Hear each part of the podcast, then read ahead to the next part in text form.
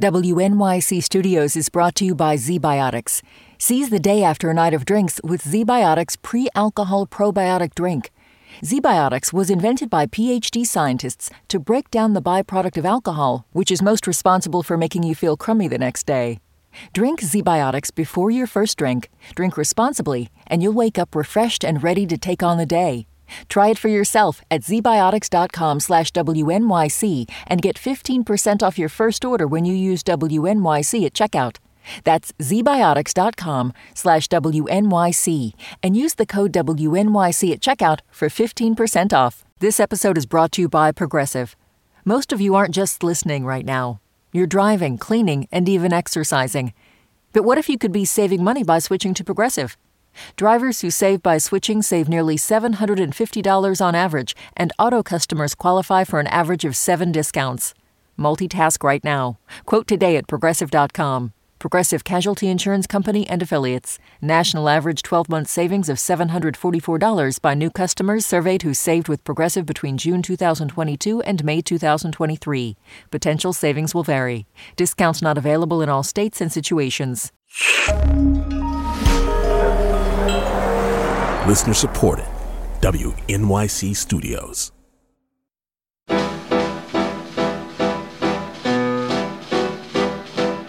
This is the OTM Midweek Podcast. I'm Brooke Gladstone.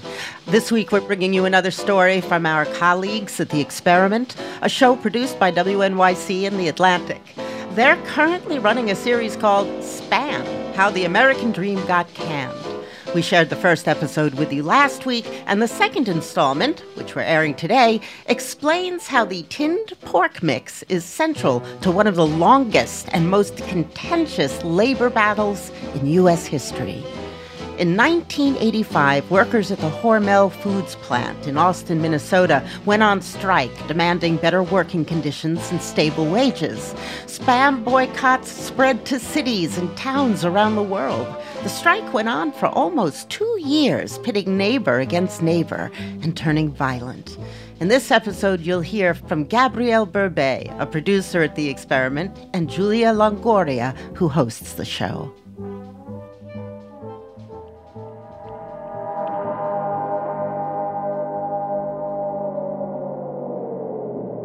Before coming to Austin, we'd read in history books about the famous 1980s Hormel strike but we wanted to understand how it felt for the people here. So our first stop was the home of Race Hardy, the son of a meatpacker. Hi, I'm here for Race. What's up? Hardy? Oh, is this the wrong? You gave the wrong address. I'm sorry. sorry Apparently, he lived at Southwest, not Southeast. You knocked on the wrong door. Eventually, there's Race. There he is. We found him. Thank you. Thank you. He offered to give us a tour to help orient ourselves to Austin, since clearly we needed it. Mom wanted to come with. His 88 year old mom tagged along. Where do you live? I live in New York. In oh, God. poor thing. They were great tour guides because they've spent most of their lives in Austin. Race teaches economics at Riverland Community College there. I'm trying to convince Riverland to just have me just a class, my economics class, just on Hormel Foods. He's kind of an unofficial historian of the Hormel Corporation. The layers of this. Well, I think you could get a degree in, in spam. Yes, a spam degree. Part of the reason Race knows so much about Hormel is because his family worked at the company for generations. See, there's you can see the graveyard there in the cemetery. We drive by the cemetery where three generations of Race's family are buried, all of whom worked at the Hormel Corporation. Hormel was founded in Austin, Minnesota in 1891.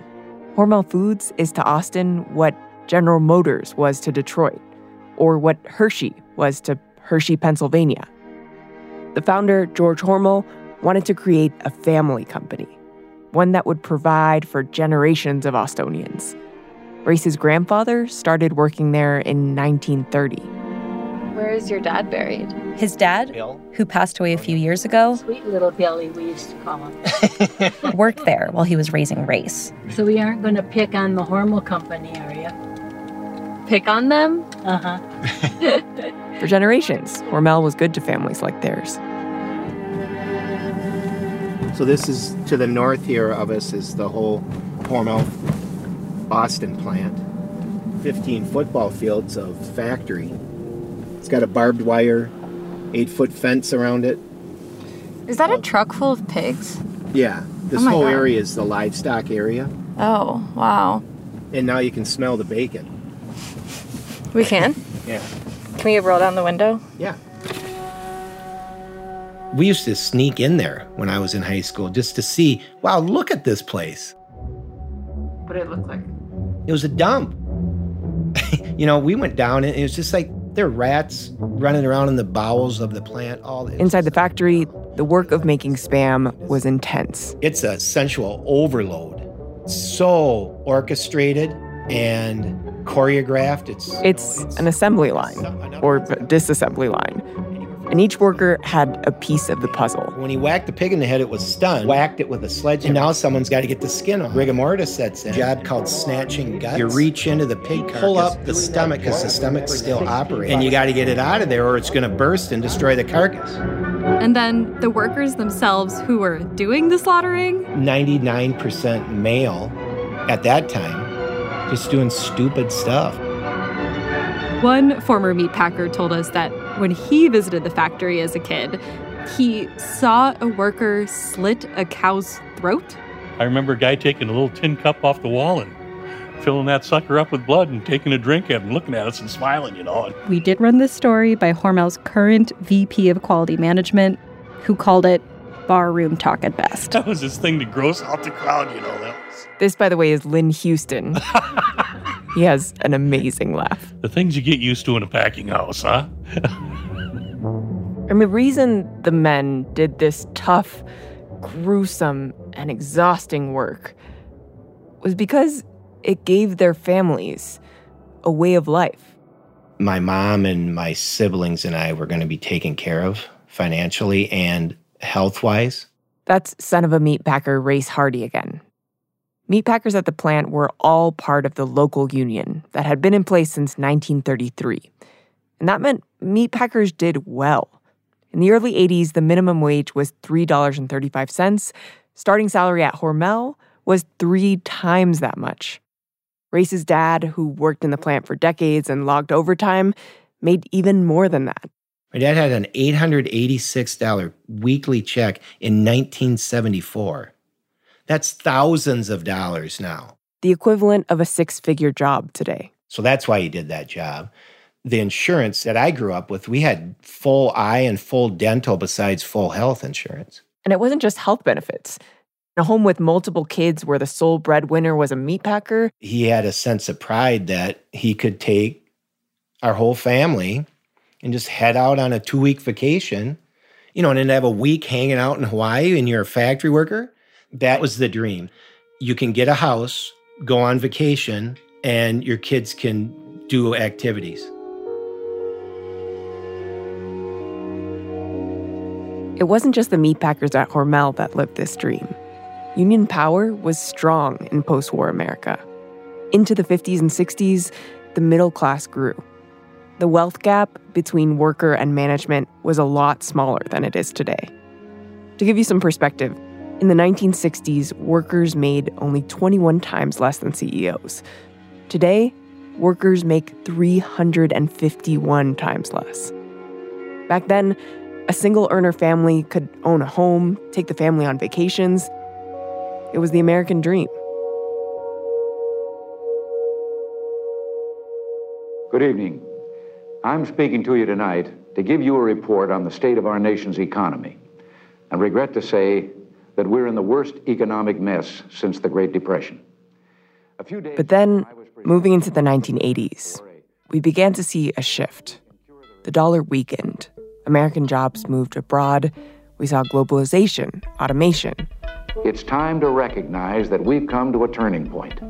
We're threatened with an economic calamity of tremendous proportions. The government announced today that there are now more Americans out of work than at any time since the Great Depression.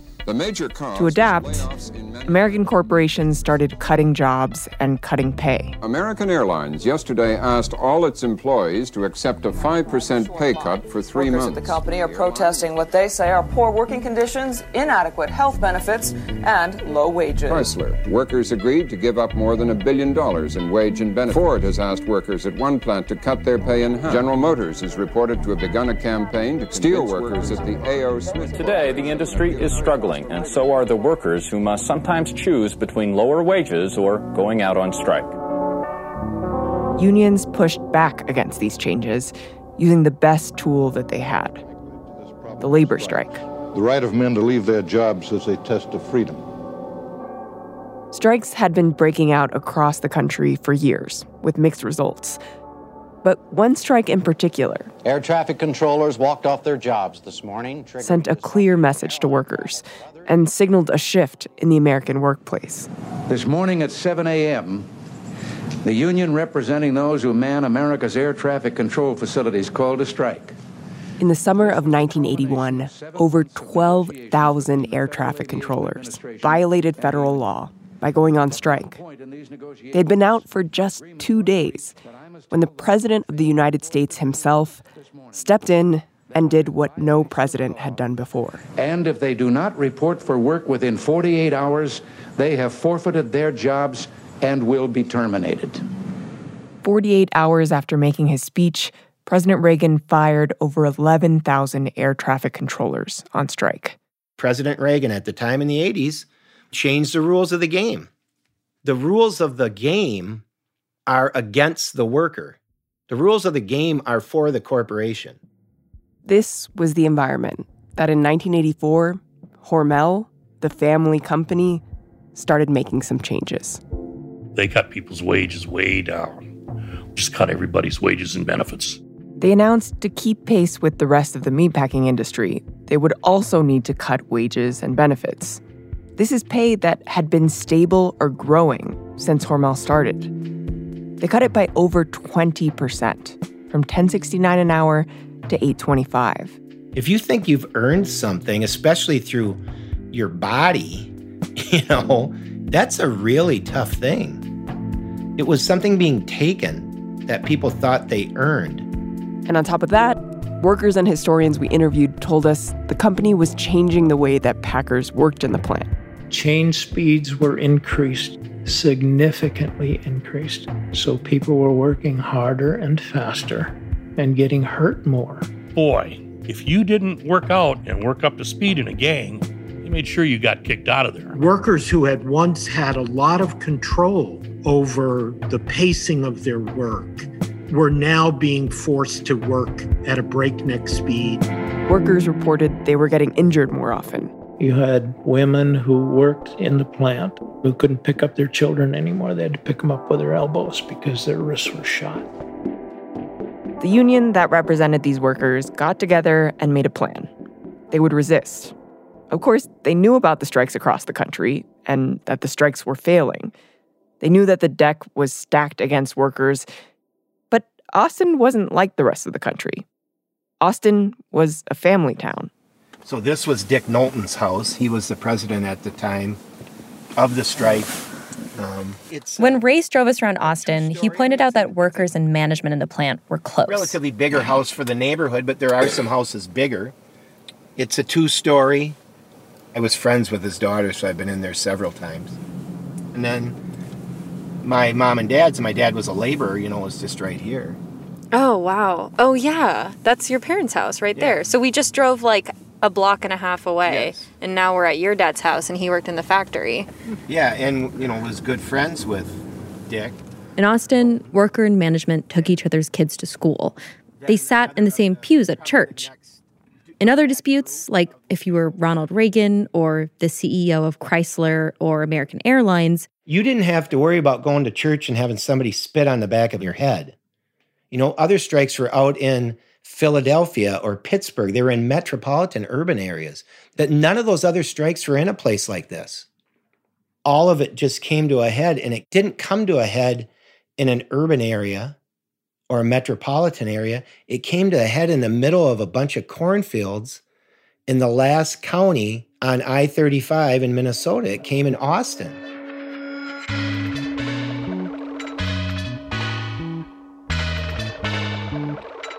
The workers at the Hormel plant wanted any chance of protecting their wages, their families, and their way of life, they were going to need a truly capable leader.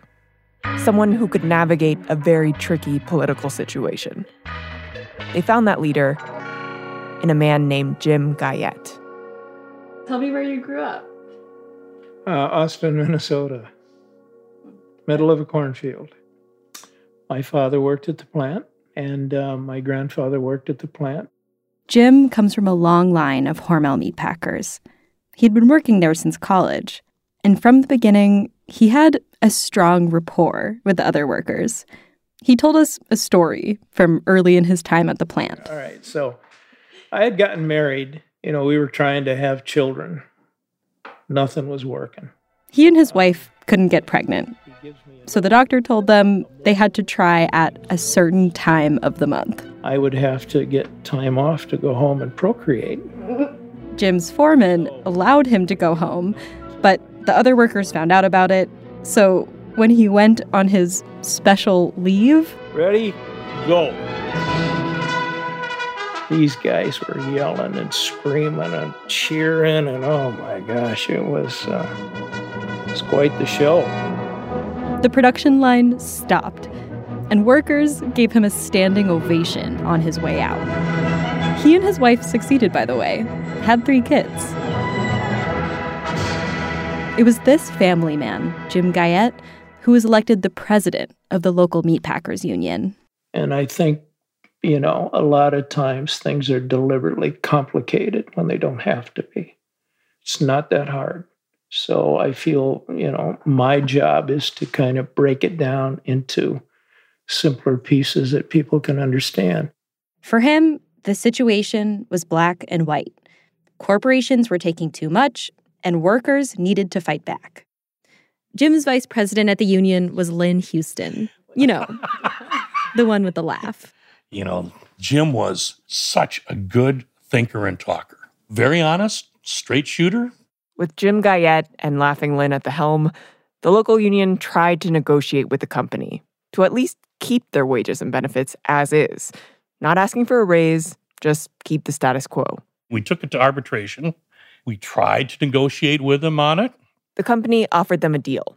It was better than the original proposal, but they still insisted we have to lower wages and cut benefits. And the way the national economy was headed, many people, including the big dogs at the International Union, thought that Jim and Lynn should take the deal. But the local union voted and said, no way. And finally, it was uh, the regional director at that time said, you know, guys, you got no choice. All you can do is go on strike. We just went down to the plant and um, said we were going on strike. That's what we did. What, what did it look like? Was that you on a, in a microphone, or what, what was? No, we no, no, no, no. That's that's made for TV stuff, you know. No, it wasn't made for TV. This is a real deal. Workers at the Hormel plant hadn't been on strike since the Great Depression. And now, in the summer of 1985, hundreds of workers went down to the meatpacking plant, gathered at the entrance, and displayed the posters they made with a message to management. Cram your spam. Wait, what does that mean? Well, cram your spam, like shove it up your anus, you know? Oh! There were signs all over town when they were on strike. 1,500 workers didn't go to work that day, and Hormel had to temporarily shut down the plant. But Jim made sure this wasn't your average strike that the country had seen so many of by this point. If you want to win, you need to do more than just stand on a picket line. You need to involve the family. From the very beginning, Jim understood who the real players of the strike were going to be.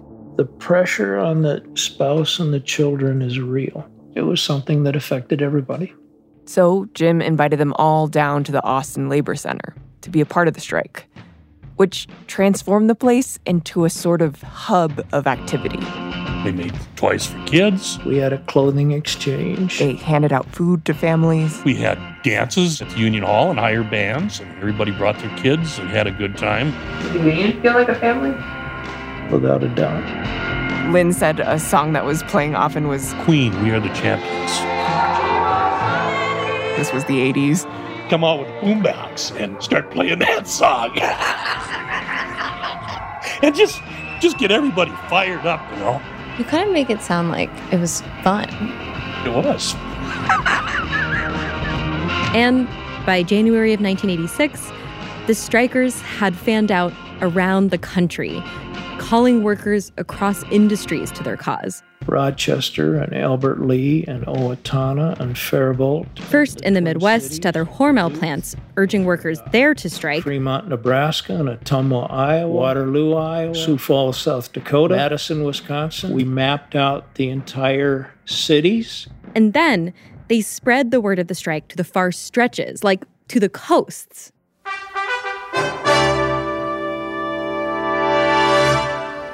Next tonight, a focus report from Austin, Minnesota about an unusual labor campaign. What have you got?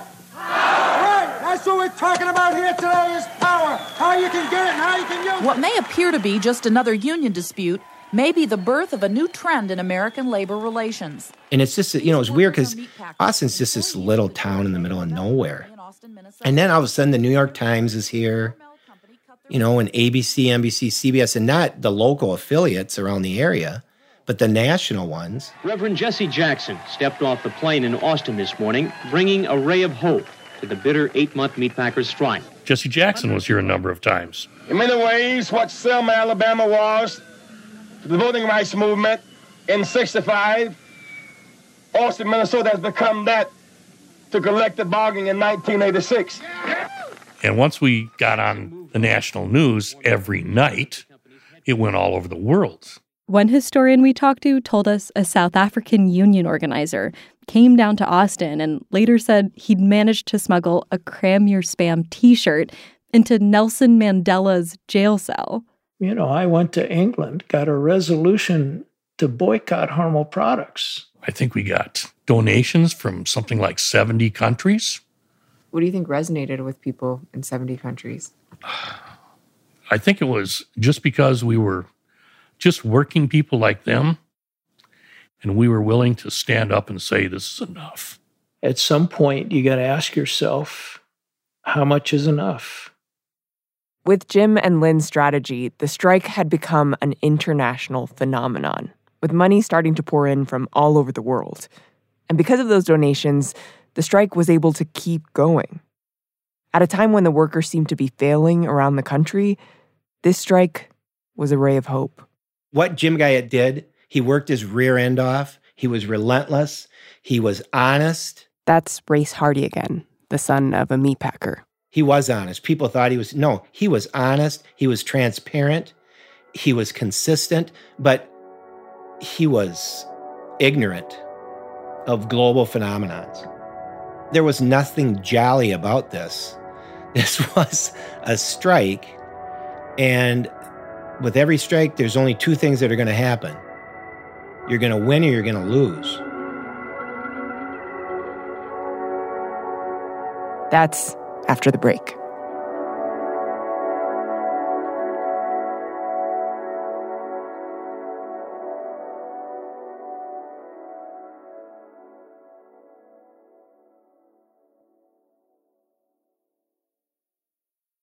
On the Media is brought to you by ZBiotics.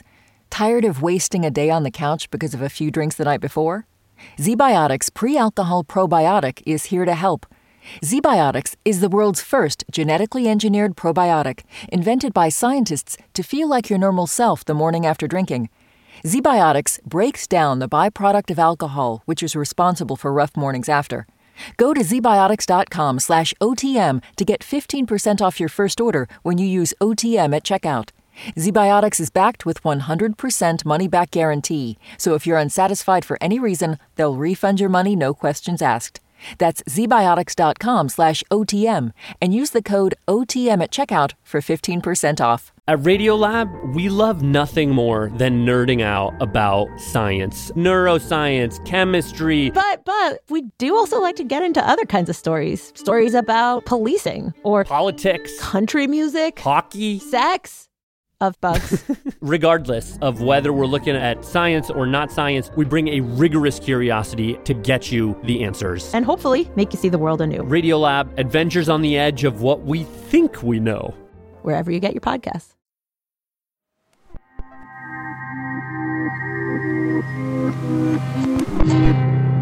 I'm Julia Longoria. This is The Experiment. And we're 10 months into the Hormel strike. 1986 has been another year of pain and discontent for the organized labor movement. The strikers in Austin were unique. For one, the town was small, small enough that the effects of the strike were personal, both for workers and for management. And the union organizers had gotten creative in that they made the strike a family affair. Spouses and children were all brought in to be a part of the strike. We heard this over and over from the people we talked to. Family was the how of the strike and also the why. Hi, are you Dee Dee? Yeah. Hi.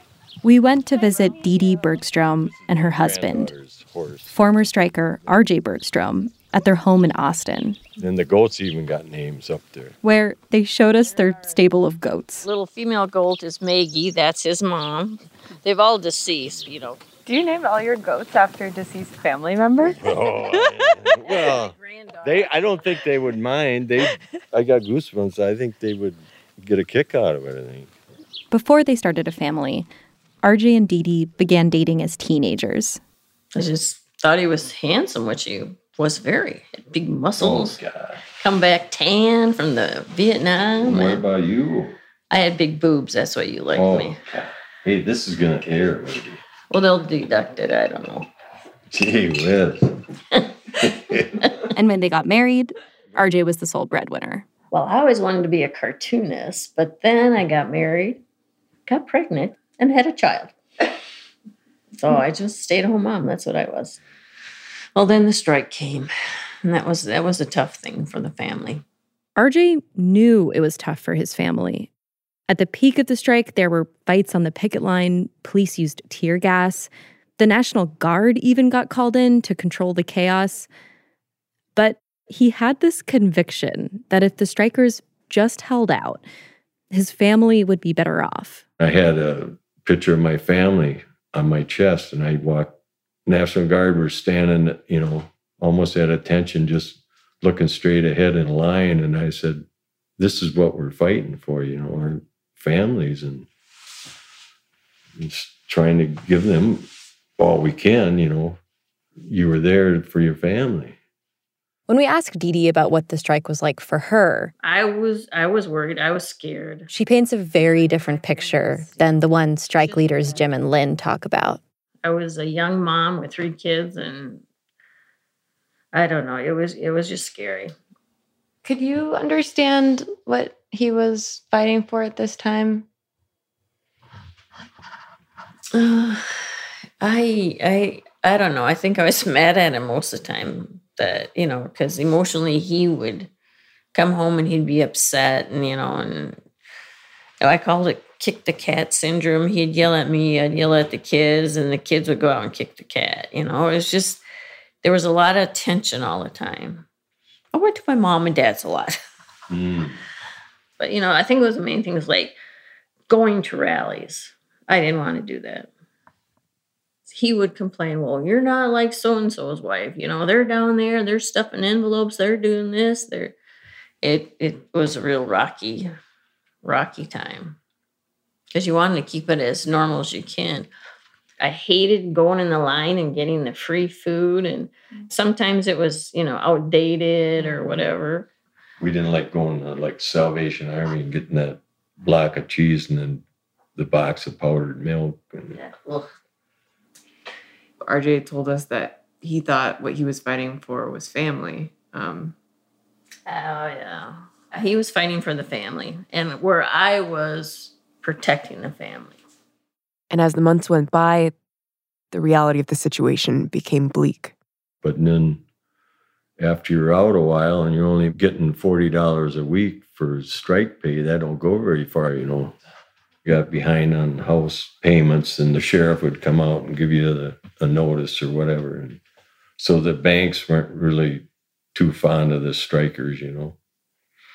Did you guys have discussions about him crossing the picket line? Like, did you want him to? I knew he wouldn't. Inside, yes, I did, but I couldn't express it because I knew he wouldn't go back. You mean cross the picket line? Right. Mhm. Did you ever think about crossing? No, no. No, I never was going to cross. No. No, I knew he wouldn't go. He's kind of a stubborn guy once in a while. RJ never did cross the picket line and go back to work. But as months wore on, the pressure to cross was growing for families. Management wasn't budging, and some of the families started to wonder if it was all worth it. Could they last? RJ's brother, Ron, had worked with him at Hormel and been part of the strike. But 10 months in, his brother broke. He crossed the picket line. Brother was pitted against brother. RJ is very bitter about his brother who crossed the picket line. My mom called me the other day and says, why don't you go in and get your job back? And I said, well, one scab in a family's enough. No one from the two families the brothers, their wives, and the cousins no one saw each other for years. RJ and his brother's parents had to hold separate Christmases for their grandkids. It was just a sad time. That's all I can remember. I think I probably cried a lot. That's probably why I don't cry now because I cried so much back then and I don't cry now. I just. All my tears are gone. There was nothing rosy in my dad's eyes about it at all. There was nothing rosy. Race Hardy again. This was Dick Knowlton's house. He was He's the one who gave us a tour of Austin. Race came home from college to watch as the strike wore into the winter. I got to go with my dad and just be front row and watch it, you know? What did it look like? It was ugly. It was painful. I mean, people were hurt.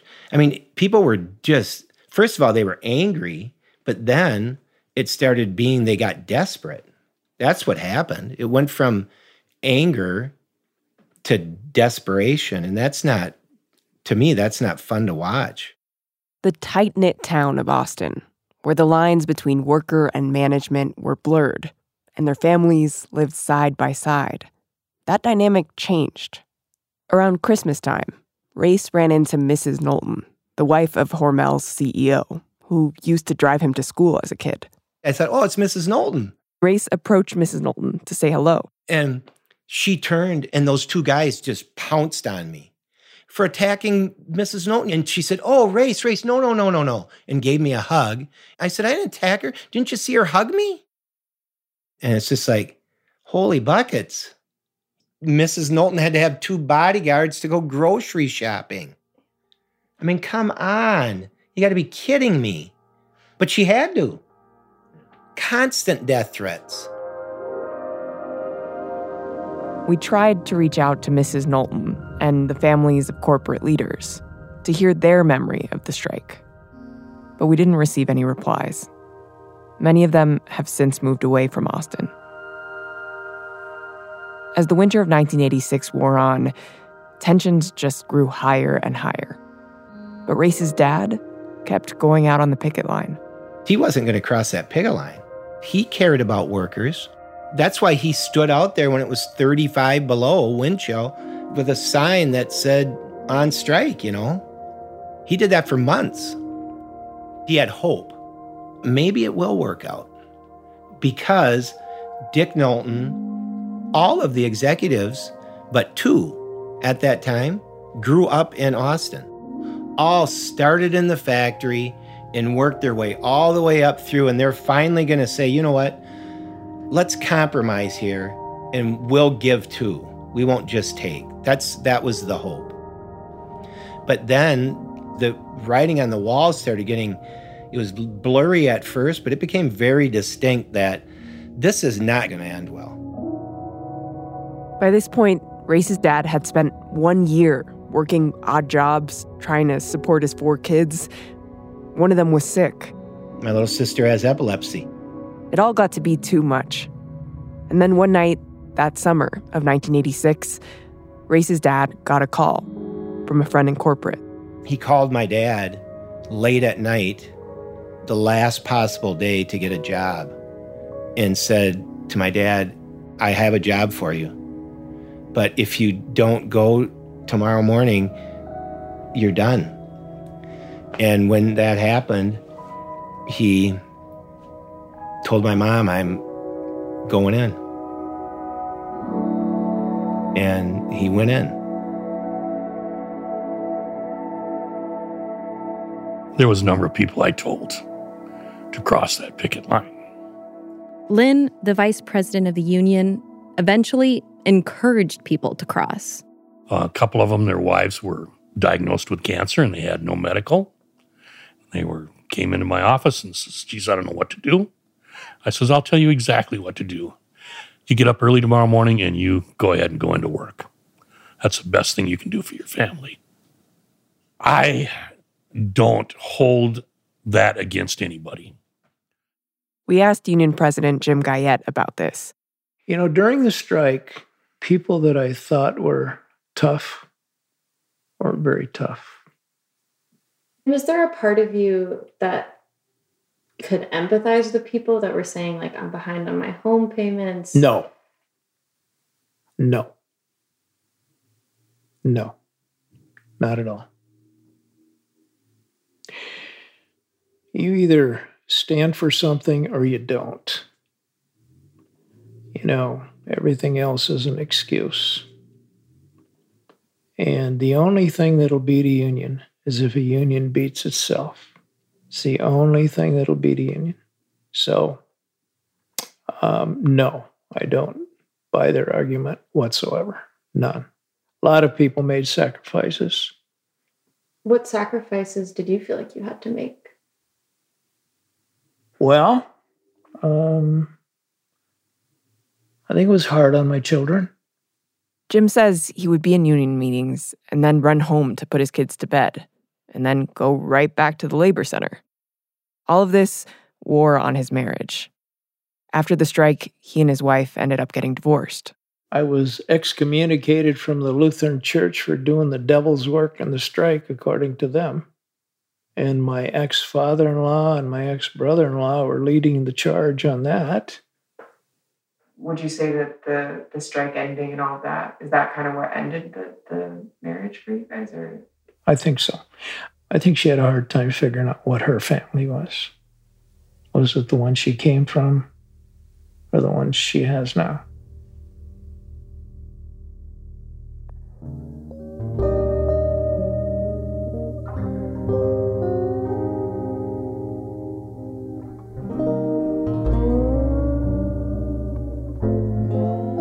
The beginning of the end came when the big dogs at the International Union, the United Food and Commercial Workers Union, came in and took over the local union. Jim and Lynn were pushed out. The International Union program was uh, you got to take these concessions. This is this is the way of the world. You got to do it. It's just nothing else we can do. The new union leaders made a deal with the company. They accepted the lower wages and benefits that the company offered. And we would have gotten what we wanted had it not been for the International Union. The International Union ended the strike on September 13th, 1986. And of the 1,500 workers on strike, around 500 of them went back to work in the end. No matter which side you were on, the strike stayed with people. There are people who still don't talk to each other. RJ, who didn't cross, and his brother, who did, are speaking to each other again. His brother, though, didn't reply to our requests for an interview. Lynn Houston is still in Austin. He left meatpacking altogether, and he now drives dump trucks around Minnesota. Jim Guyette, the leader of the union, ended up leaving Austin, Minnesota entirely. He couldn't stand being there after the strike ended. He lives in upstate New York now. What do you do now? I'm in insurance. I do health insurance for seniors. Mm-hmm. I explain Medicare to them and how it works. And Race's dad, who did cross, was shunned for years by people in town because of his decision. So he was 90 years old, and he knew he was going to die. He had stage four cancer. So, I mean, he knew the end was really close. And even on his deathbed, Race's dad was still talking about the strike. And he said, Gal, sometimes I just wonder what if I wouldn't have gone back? What would have happened? What would have I done? What would have your mom and I done? I mean, it was, he was still thinking about it. Why do you think that it weighed on him?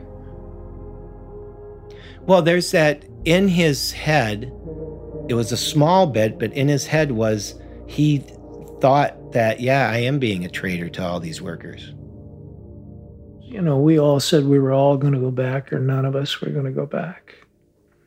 You had people who um, they went back to work and they left uh, they left their brothers and sisters hang out to dry. I guess they were more comfortable um, being in bed with the company than they were with their union brothers and sisters.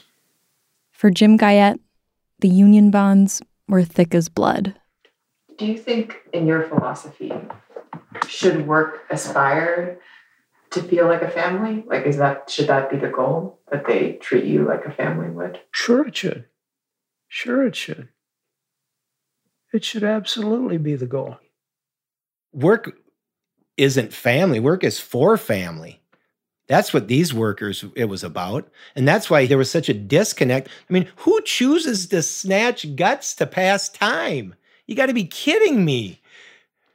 I mean, seriously, whose hobby? Have you ever heard of a hobby? Well, what do you do for a hobby? I snatch guts. I mean, that, yeah, that that's absurd. To me, that's an absurd statement. Work is not about family. Work is for, if you're going to work in a packing house, you're working for your family another thing that Jim told us and that what they were fighting for is the dignity of the worker. I mean, everything you're no saying. No doubt. No doubt he was fighting for the dignity of the worker. Wholeheartedly, that's what he was fighting for. And I'm I believe he believed it in every ounce. But when profit is number one, the dignity of the worker is out the window. If nobody went back to work, workers wouldn't be paid more today. They wouldn't. It didn't it didn't matter. I mean, really, that's the weird thing about this is it didn't matter. The strike didn't matter. The worker lost in the 80s. They lost. So isn't that an argument to have more like Jims of the world saying like, you know, employers should have the obligation. Yeah. But in the meantime, I've got a bill to pay. I think Jim's fighting made a difference. He wasn't going to win, but he didn't lose as bad.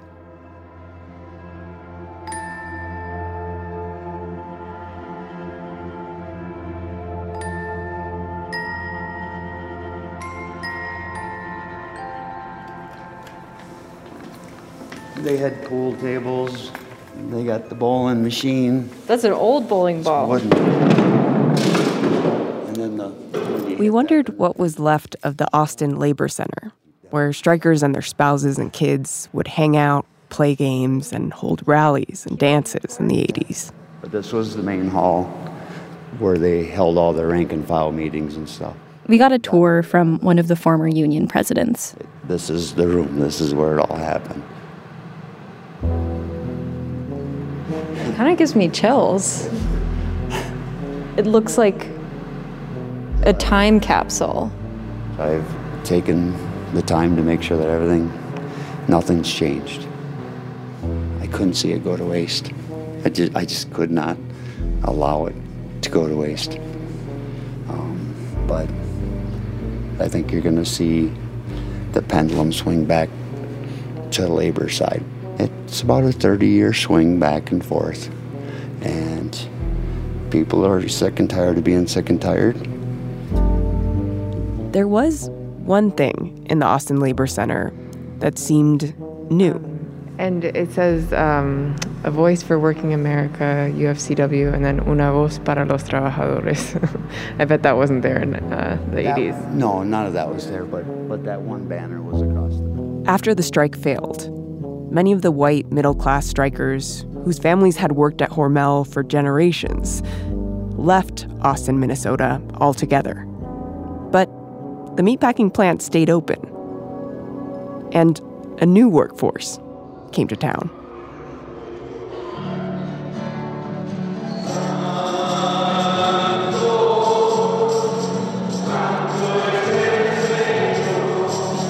That's next week on the experiment.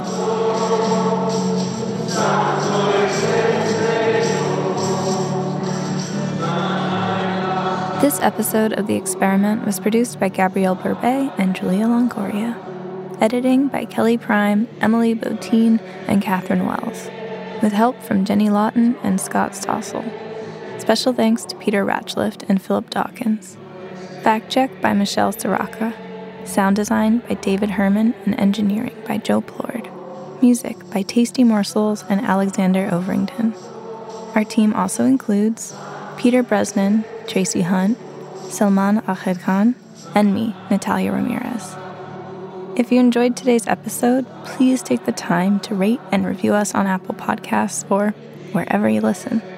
And next week, make sure to listen to the final installment of our three part series, Spam How the American Dream Got Canned. The Experiment is a co production of The Atlantic and WNYC Studios. Thank you for listening.